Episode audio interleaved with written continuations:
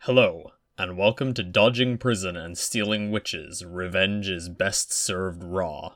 Written by Lead Von E, read by Soren Childs. Chapter 7 Hey, grab a drink. I'm the boy who lived. Eight year old Ginny Weasley slipped out the back door of the burrow, broomstick in hand, righteous indignation just outweighing the fear of getting caught. She picked her way across the lawn, the moon highlighting gnome hole shadows, and entered the orchard. It wasn't fair. She fiddled with the bent bristles of the borrowed broom. Why couldn't she play? Because she was a witch? Humph! She swung her leg over the broom's shaft and kicked up off the damp floor. If she was going to be treated like a pureblood princess, she should at least get the good things that went with it money, fancy balls, dresses, jewelry, and stuff. She pitched the broom and made a gentle curve before diving and snatching a pine cone from the ground. And if she wasn't going to get any of that stuff, then she was damn well going to do what she wanted. She tossed the pine cone and watched it sail through the two branches that stood in for a Quidditch hoop. Of course, she knew that one day she'd be married to the boy who lived, John Potter. She'd be Lady Potter. It was destiny. But that wasn't now. That was forever away. She swerved, looping around in a figure of eight, pretending the moths flitting in the moonlight were bludgers. John Potter had warmed up to her recently. He still didn't care to defend her Quidditch playing to her brothers, but he'd accepted the idea she wasn't just his best mate's little sister. That was good. She slowed, hovering below the tree line. Something felt off. She floated to the nearest tree. The feeling got stronger. She backed away. The feeling faded. Weird. She approached again and circled the trunk. She looked around. Nothing. Wait, what was that? Far away on the tip of a tree branch, something was hanging on the far side of the ward line. She edged forward, slowly, cautious, and stopped just before the ward line. The hedge below marked the limits of her safe haven. She could see the object of her curiosity better up here. It was a necklace. What would a necklace be doing hanging on this tree? Still, she shouldn't go any further. It would be too dangerous. She inspected it from a foot away. She could see every detail. It was a silver chain holding a silver pendant, a pendant in the shape of a lightning bolt. It was beautiful. It will look even better on your neck. The pendant felt light in her hand, the chain hung over her palm. It would look even better on her neck. Legs gripping the broomstick, she unfastened the chain's clasp, bringing it around her neck. She flicked her long red hair out of the way. Wait, was this really a good idea? Click. What was she doing all the way out here? The orchard was way away. If Dad caught her out here, she'd be in trouble. She wasn't sure how the wards worked. She hoped he hadn't felt her leaving them. Then again, he always looked surprised whenever she and Mom got back from the shopping, so he probably couldn't. Gripping the broom in one hand, she zipped back to the orchard, grabbed an apple from a tree, and pitched it straight through the makeshift hoop. Ha! She'd show them all. Ginny's broom floated just outside her grasp. She tried to reach it. The broom turned into an apple. The kitchen door opened. You're going to be a proper lady, Ginny, and proper ladies don't have brooms. But, Mom! She tried to protest. No. Her mum morphed into John Potter. I need a real pureblood. Your house isn't even noble. But, but. John Potter disappeared. Her bedroom window opened. A bird flew in. It perched on her shoulder before lifting her high up into the sky. It mustn't drop me. I don't have my broom, she thought, desperation flooding her being. She fell. She landed. That was a weird dream. She looked around a small, comfortable living room. I'm still dreaming? This felt more real than a dream. She could smell the scent of baking. A baby started crying. No. Two babies started crying. A younger looking Mrs. Potter walked in from another room, wearing an apron.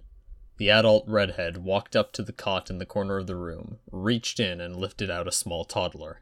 Ginny could recognize the still growing, scruffy black hair anywhere. John? Mrs. Potter reached down again, drawing out a second, identical looking toddler. There, there, boys. Mummy's here. One of the toddlers threw up. Oh, Harry. The mother sighed, putting the other child down before cleaning up the one called Harry. This was strange. It felt far too real to be a dream, but it was showing things that clearly weren't real. Why did Mrs. Potter have two children? Her world faded to black. Ginny sat at the table eating toast. John was supposed to be coming over to play with Ron today. She was hoping he'd say something to Ron about letting her fly with them, too. The flue flared green, and the boy who lived, John Potter, stepped out. Hey, mate! Ron called. Hey, Ron, you ready for some serious action? Well, I don't know what your godfather has to do with it. They both snickered. But yeah, let me grab my broom. Ginny sat, hoping, but no, John walked out after giving her naught but a wave and a smile. She followed the two boys down to the orchard. Ron had run on ahead, so she latched onto John's arm. You know, She started. you're really good at flying. Mm hmm. He hummed. Wouldn't it be amazing if you got on the Gryffindor team? I am going to be on the Gryffindor team. So am I. John looked at her surprised. But you don't fly. Only because Ron and the others won't let me. He looked uncomfortable. Yeah, well, that's their business, isn't it? She pouted. Why didn't he ever take her side? Half an hour later, John landed for a drink after a good hoop shot. Now was a good chance to talk to him again. She could ask him about that dream. But what if he laughs at you? John Potter grabbed a bottle of pumpkin juice from a bag sitting below a tree and took a swig. But what if he laughed at her? That would be bad. John was starting to warm up to her. No need to endanger that by making him think she was being a silly little girl. The boy who lived dropped the empty bottle, swung back on his new Nimbus 1700, and took to the sky once more, waving to her before returning his focus to the game. She walked over to the empty bottle, picked it up, and put it back in the bag they'd brought with them. One day, it would be her up there. Ginny watched helpless as the cruelest looking man she'd ever seen walked through the rubble of the door he'd just blasted to pieces, eyes glowing blood red. No, that wasn't. It couldn't be.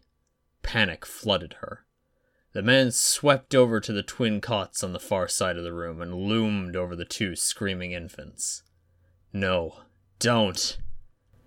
To think that something so small and delicate could ever be fated to be a danger to me. The man spoke, words as heavy and blunt as lead. Realization froze in her heart. He was going to kill John's brother. No. Stop! The man pointed his wand at one of the infants. Avada Kedavra! There was a flash of green, a loud boom, and her world exploded around her. Bits of ceiling fell around her, shards of broken glass flew through her body, and the man standing by the cots disintegrated with a shriek, sending a ghost like apparition screaming through the roof, leaving nothing behind but the smell of chlorine. Despite everything harmlessly passing through her, she crouched, hands held to her face, waiting for the smoke and dust to settle.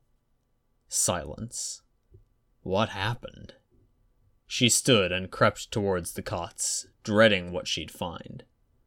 There in the cots lay two boys, awake and unharmed, save for an inflamed red lightning shaped cut on one of the boys' foreheads. They were alive. Footsteps from behind her caused her to whirl around. In strode Albus Dumbledore, who made his way to the cots, stood next to her, and looked down at the boys. He frowned at the forehead cut and mumbled. So, he chose Harry. So he chose Harry. Harry was the boy with the cut? He'd been the one attacked? Dumbledore waved his wand at baby Harry, and the cut faded from view. Not healed, she noted, just faded. Another crash heralded the arrival of the Potters. They were frantic. Professor! Mrs. Potter cried. We came as soon as we felt the words fail. Please tell us, are they? They're not? Calm yourself, Lily. James. It seems he tried to kill John, but John destroyed him. Dumbledore picked up the unmarked child and held him up to them. Oh, thank Merlin. Lily Potter took John in her arms, cradling him, whispering to herself and the toddler that everything was all right. James Potter stepped forward, putting a hand on his wife's shoulder. And Harry? Ah, yes, Harry. Dumbledore suddenly looked sad. I need to speak to you about Harry. What? Why? Lily looked up. I suggest we adjourn to the kitchen. A drink will do us good, and we don't have all the time in the world. The uncertain Potters, followed by the sad looking headmaster, left the room, and Ginny's world once again faded to black. Ginny sat alone in the shade of an orchard tree. The dreams were becoming more frequent. It had been months since they started, and it seemed she was getting them every other night. She'd watched, confused, as Harry was dropped off at a muggle house, then watched in horror as Harry went through years of shouting, beatings, whippings, starvation, confinement, and mental torture. It made her sick. Why had they done it? She didn't understand. She decided after the first few dreams that she wasn't going to tell anyone about them. What could she say? I dream dreams of you know who and Dumbledore and the Potters abandoning their child to the life of a slave? They'd laugh at her at best and say she was going dark at worst. But what about Harry? In all the dreams she'd had, Harry had been younger than John was now. What was Harry doing now? Was he still alive? Was he still living that life? Was this a cry for help? Was she supposed to help him? She trembled. What could she do? What was she supposed to do? And John? Did he even know he had a brother? She suddenly realized she hadn't thought of John as the boy who lived for ages. She sucked her breath in. Her eyes widened. John wasn't the boy who lived. Harry was.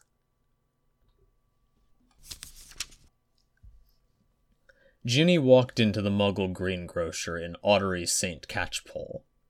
Ginny, can you get the bread and milk while I go pick vegetables? Yes, Mum. She walked to the back of the shop and inspected several loaves before picking one up and placing it in the wicker basket she carried. She looked up. John Potter was standing at the far end of an aisle looking at jam. Weird. What was he doing here? She'd had mixed feelings about John in the last few weeks, and wasn't keen to speak to him at the moment. John picked up a jar and turned his head as he rounded the aisle corner. She gasped. On his forehead was an inflamed lightning bolt shaped scar. Harry? She ran to the end of the aisle and bolted around the corner. The aisle was empty. Ginny stood in what must be Hogwarts's great hall. Hundreds of students dressed in black stood in rows. All looked serious. Some were crying. We are gathered here today to pay our last respects to Ginevra Molly Weasley, a young witch snatched from us long before her time. What? Ginny epitomized the qualities of her house and family. We are unlikely to see such an outstanding example of bravery and courage in one so young in a long, long time. No, no, no. She ran to the front of the hall and stared in horror at the picture sitting surrounded by flowers on top of a coffin. Words washed over her, but she didn't hear anything being said. The coffin and photo filled her world, freezing her blood, shortening her breath, decrying all that was fair and just in the world. Her image, looking a few years older, beamed happily in the arms of John Potter. She looked around the hall, seeking John's face, but couldn't find it. Wait, there. In Slytherin House? No, that wasn't John. Standing all by himself in a circle of isolation surrounding him as though he were contagious, was Harry. telltale scar clear for all to see. She turned again to look at the coffin, and, despite being a dream, her knees gave out. What had happened? This was the future? She was going to die? The dream continued to sweep forward. Ten minutes, thirty minutes? She didn't pay any attention. She couldn't think. Then her world faded to black. And faded back a few moments later. She watched you know who resurrect in a graveyard. She watched John try and fail to duel you know who in the Ministry of Magic Atrium. She watched Ron and a brown haired witch being tortured by you know who in a large manor house, their screams of terror and pain forcing their way into her head. The tremors started again. She couldn't take this anymore. She just wanted out. Out, out, please. Don't worry. You're okay. You are safe. You are safe. The tremors subsided. Her breathing slowed. It was just a dream. It couldn't hurt her. It hadn't happened yet. She watched an older Luna Lovegood throw herself in front of a killing curse aimed at John. She watched John in a forest walk towards you know who, as though taking a stroll in the gardens. Go ahead! Death will not allow you victory. I will defeat you. Avada Kedavra! She watched hundreds of witches and wizards being rounded up, ripped from their families, mothers from daughters, husbands from wives, brothers from sisters, and executed in mass killings, or else enslaved, forced to serve their new masters every menial or depraved whim. She watched all this on the verge of panic, but every time she thought she couldn't take any more, calmness flooded her body. Her world faded to black again. And faded back in a prison cell. A pile of dirty rags sat in the corner nothing happened. At least, no one was being killed or tortured here. The pile moved and resolved itself in her mind as a person. A person of skin and bones, of greasy hair and shaggy beard. She edged forward to get a better look. A person with an inflamed lightning bolt scar on his forehead. Harry? She whispered. Nothing.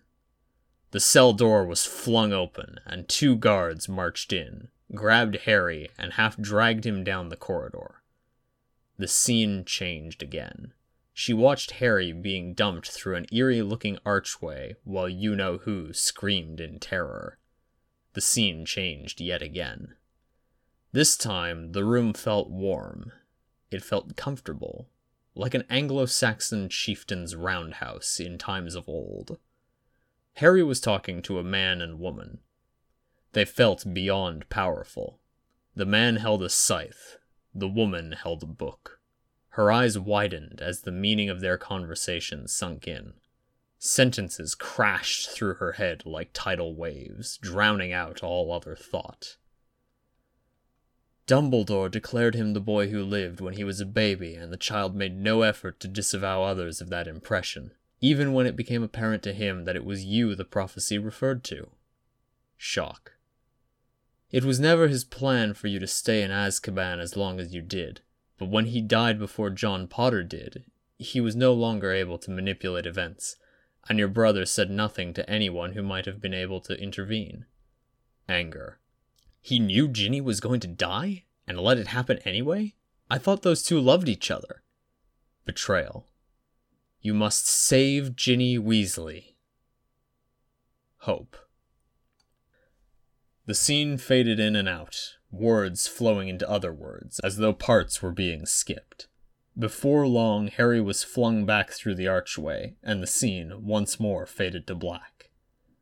This time, when the world faded into being, she was standing on a rock, looking out over the bluest sea she'd ever seen. Harry, a Harry who looked the same age as John stood to one side, looking out across the water. She picked her way across the rock to stand next to him, so she might get a better view of whatever he was looking at. Hello, Ginny. She started. Her head turned so fast her hair whipped her face. Harry was looking at her, right at her, straight into her eyes. Her heart pounded. I won't let it happen, you know. I'm going to stop it. I. I. I can't believe they did all that to you. Harry laughed a mirthless laugh. Sucks, doesn't it? She nodded. He looked out to sea again, as though lost in thought. How? Hmm? How did I die? You weren't listening during your eulogy? I was a bit distracted. It doesn't matter anyway. I told you, I'm not gonna let it happen again. I'd still like to know, and you were happy for me to hear it before. Harry sighed. Your soul was sucked out by one of you know who's toys. It forced you to open the Chamber of Secrets and spend half your first year of Hogwarts possessing you, attacking students with a 1,000 year old, 60 foot long basilisk. She stared at him, appalled. Slowly losing your mind to Lord Voldemort isn't fun, and John could have easily stopped it at any time by taking the object from you and destroying it, like he should have. But because of his obsession with preserving the timeline, he condemned you to another year of torture. So, what are we going to do now? Harry raised an eyebrow. We? Despite everything she'd just been through, she felt free. She finally knew what had been going on for the past few months that she wasn't losing her mind, that the dreams she'd been having were for a reason, and that Harry, whose living conditions she'd been getting panicky about, seemed fine.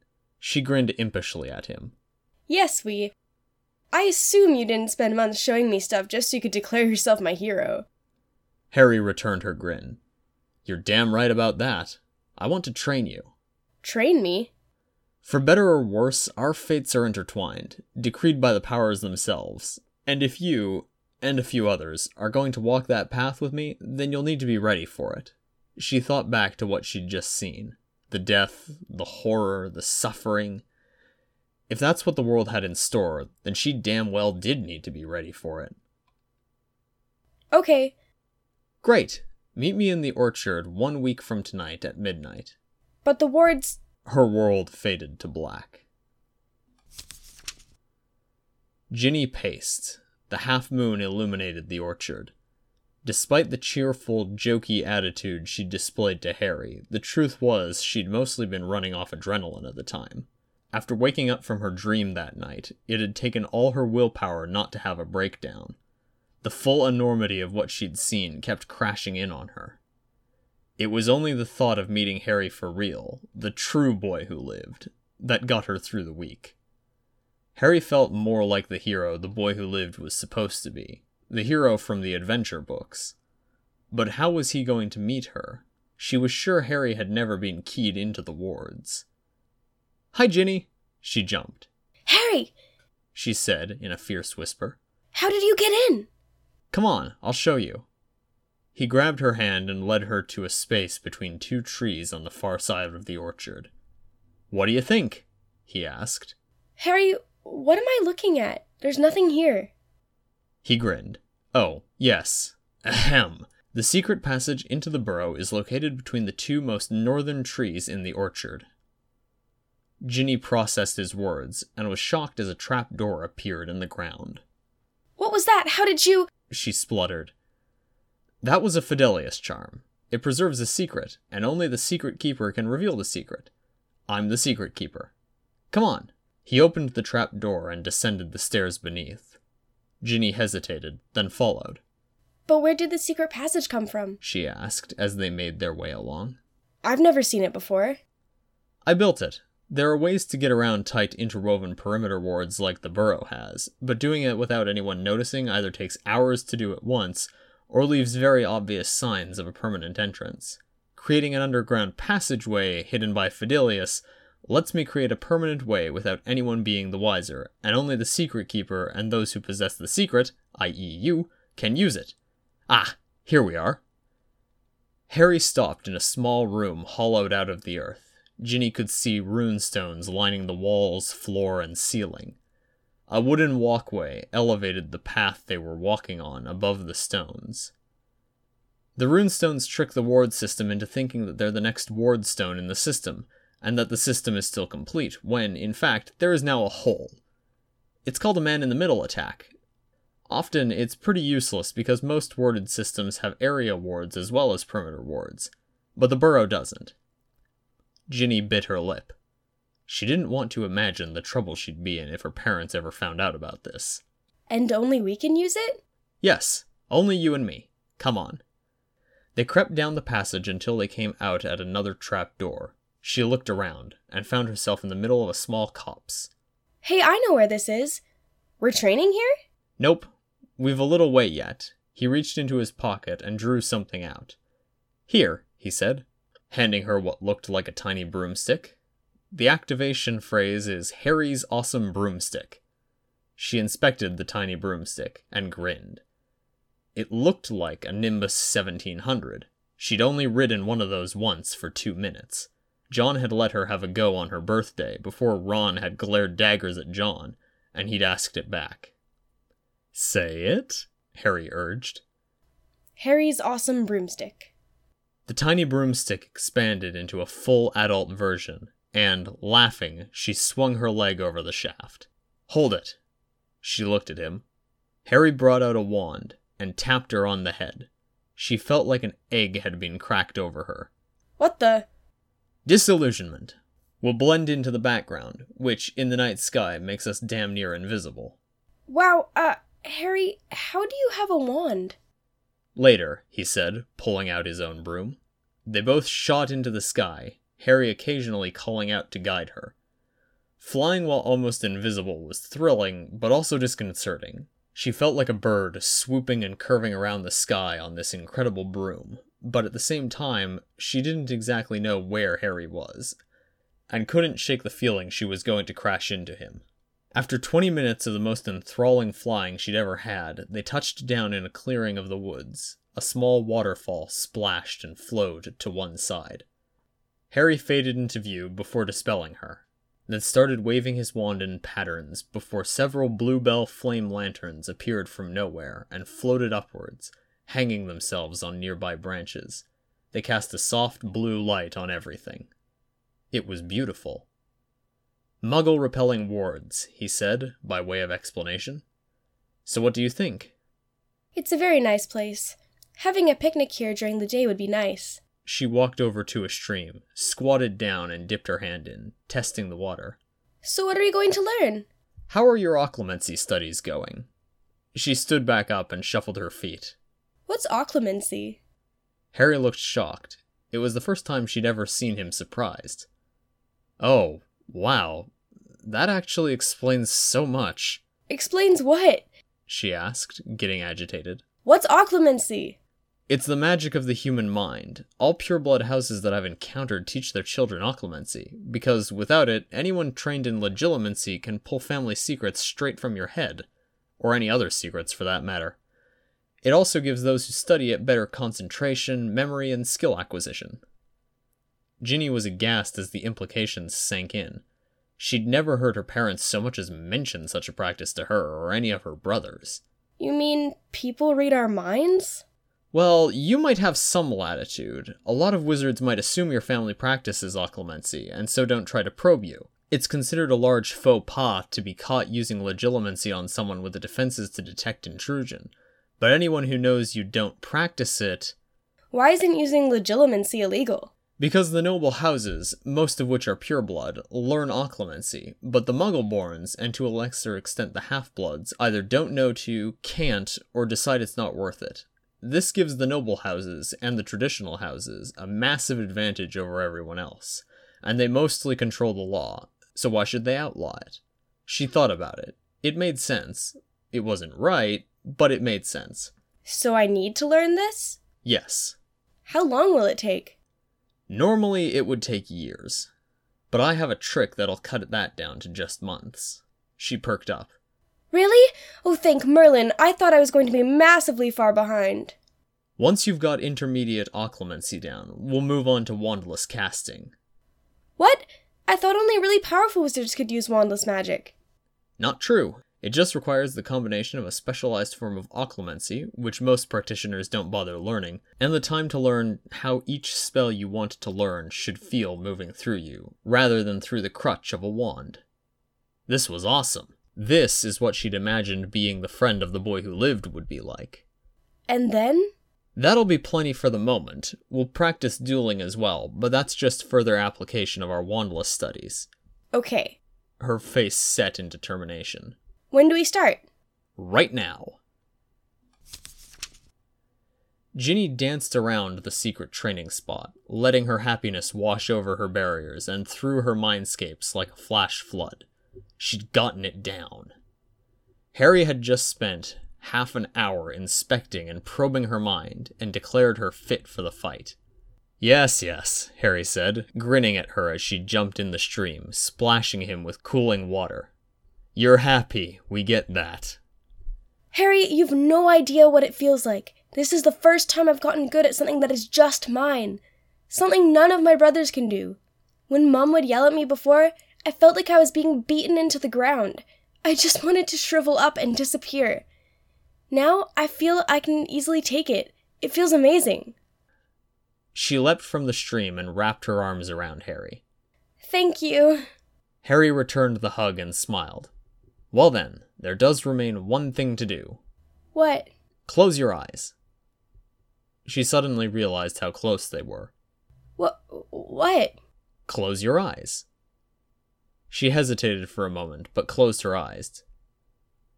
He wasn't going to. Was he? Was he? She felt Harry's hands reach up to her neck and flick her hair away before withdrawing. Something dragged across her neck and upper chest. There we are. No need for this anymore. She opened her eyes. Harry was holding a silver chain necklace with a lightning bolt pendant attached to it. She was puzzled. What? What? This has been serving as your basic occlumency for the last seven or eight months, and letting me send you those dreams. Now you've got your own occlumency, you don't need it anymore. She bit her lip. Conflicting emotions clashed. Not least of which was disappointment that he hadn't. She felt that she should be angry that she'd been wearing a magical artifact, which had been messing with her head for over half a year without knowing it. But, on the other hand, she couldn't deny it had turned out for the best. Harry knew what he was doing, right?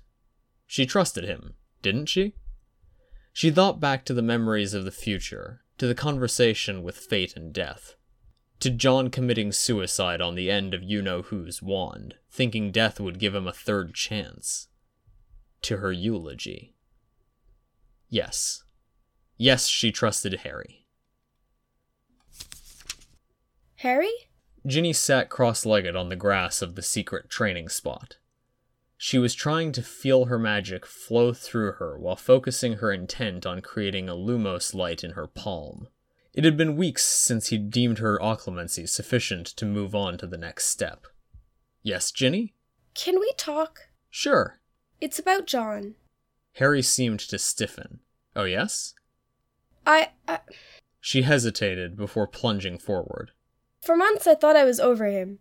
I mean, he did all those things, or will do them. But in the last few weeks, I haven't been able to shake the feelings I had for him before. I guess I just can't connect the boy he is now to the John who utterly failed to do what he should have done, and what he did to me.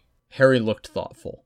I still want to continue our training. She added quickly. I just feel torn between what I feel for John. Her voice dipped down to a barely audible level.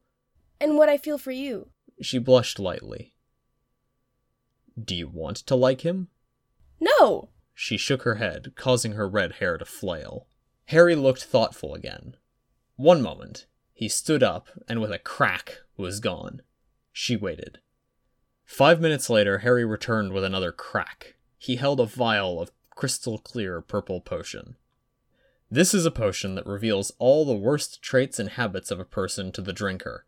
It's supposed to be very difficult to continue liking someone after having drunk one of these. The effects only last a few days, but the mind still remembers all the bad things, even if the magic is no longer present. Harry handed the potion to her. She looked at it, uncertain. She didn't know what she'd been expecting when she'd brought this up with Harry, but this wasn't it. How did you prepare this so quickly? I have his hair in my supplies. How did you get his hair? Harry grinned. You don't want to know. She looked at the crystal clear purple liquid sloshing around as she turned the vial this way and that. She bit her lip. Could she really do this? She didn't like the feelings she had for John, but they were still her feelings. Could she choose to hate him? To decide he was no longer part of her future and shut him out from that permanently? She looked up at Harry, who was sitting, legs out in front, pointedly angled away from her, looking towards the waterfall. The message was clear. This was her decision. Her hands trembled, her entire world shrunk to the tiny glass vial in her hands. She rubbed the tip of the vial stopper between thumb and forefinger and forced herself to remember all those times John hadn't stood up for her. She popped the stopper. She drank. John Potter exited the Burrow's flue and looked around. Ginny wasn't here. She and he had been drifting apart for the last few months, and it was only now that he realized he'd missed having her around. It was true he hadn't been doing much for her, but he'd never seen the need when she wouldn't ever leave him alone. He'd asked Dad what to do, which had been educational. Son, he said, girls expect you to chase them. If you don't, they'll eventually give up, no matter how into you they are. I chased your mother for six years before she finally agreed to date me. But I I don't want to d- date her. I just like having her around. Yeah, you keep telling yourself that, son. Face it, Potter men can't resist a pretty redhead. A quick check in with Mrs. Weasley confirmed she wasn't in the house. She's recently been spending a lot of time in the orchard, John dear. He walked the path to the orchard. Maybe Ginny would like to ride on his broom. That would surely work. Ginny seemed to like flying, even if she never did any. He reached the orchard's edge and saw her sitting below a tree. Practicing occlumency? That was different. Gin! Gin! Ginny raised her head, and his world shattered. Hate. It shouldn't be possible for eyes to contain such loathing, such malice. And for those chocolate brown orbs to be directing all that revulsion at him? J- Gin? he stammered. What's wrong? She stood and walked off without saying anything, giving him nothing but a final disgust filled glare. He felt like he was going to cry. Tears welled up, and his breath started to shudder. What had he done?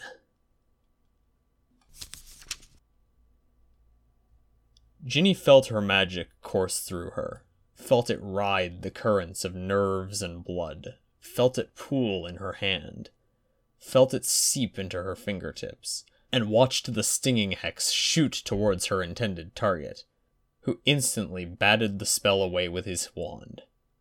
I did it!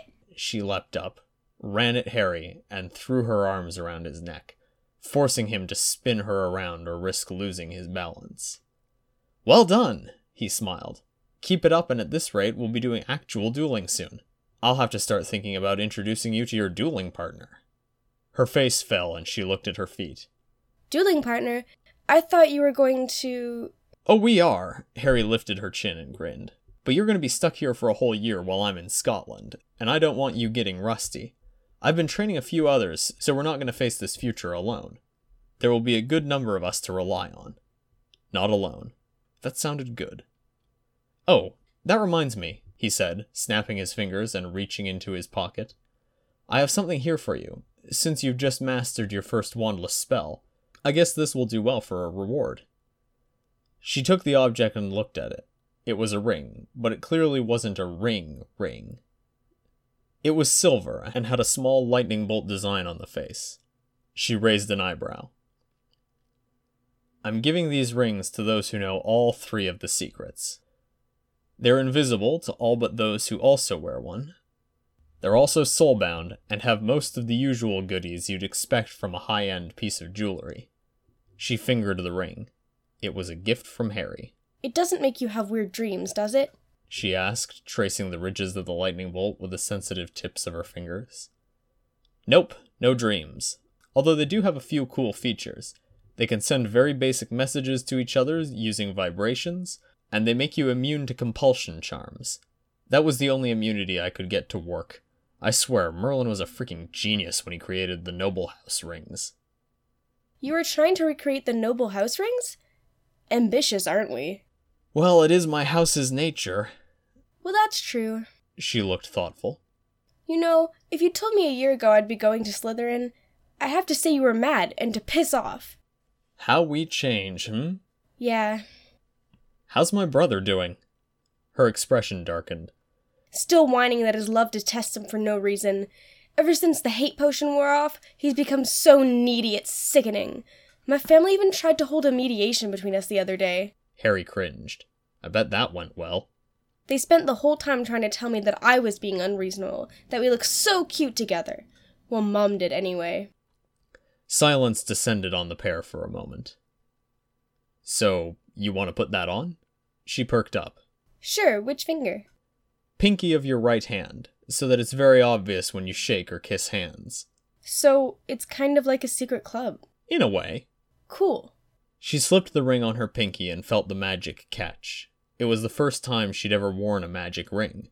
For a moment, she allowed herself to imagine she was a real pureblood princess. Back to training? She beamed. End of chapter 7. Thank you to Jacqueline Childs for the voice of Ginny Weasley, and thank you to Pamela Richmond for the voices of Molly Weasley and Lily Potter. Thank you again for listening, and come back in two weeks for chapter 8. Um, I'm the champion of fate and death?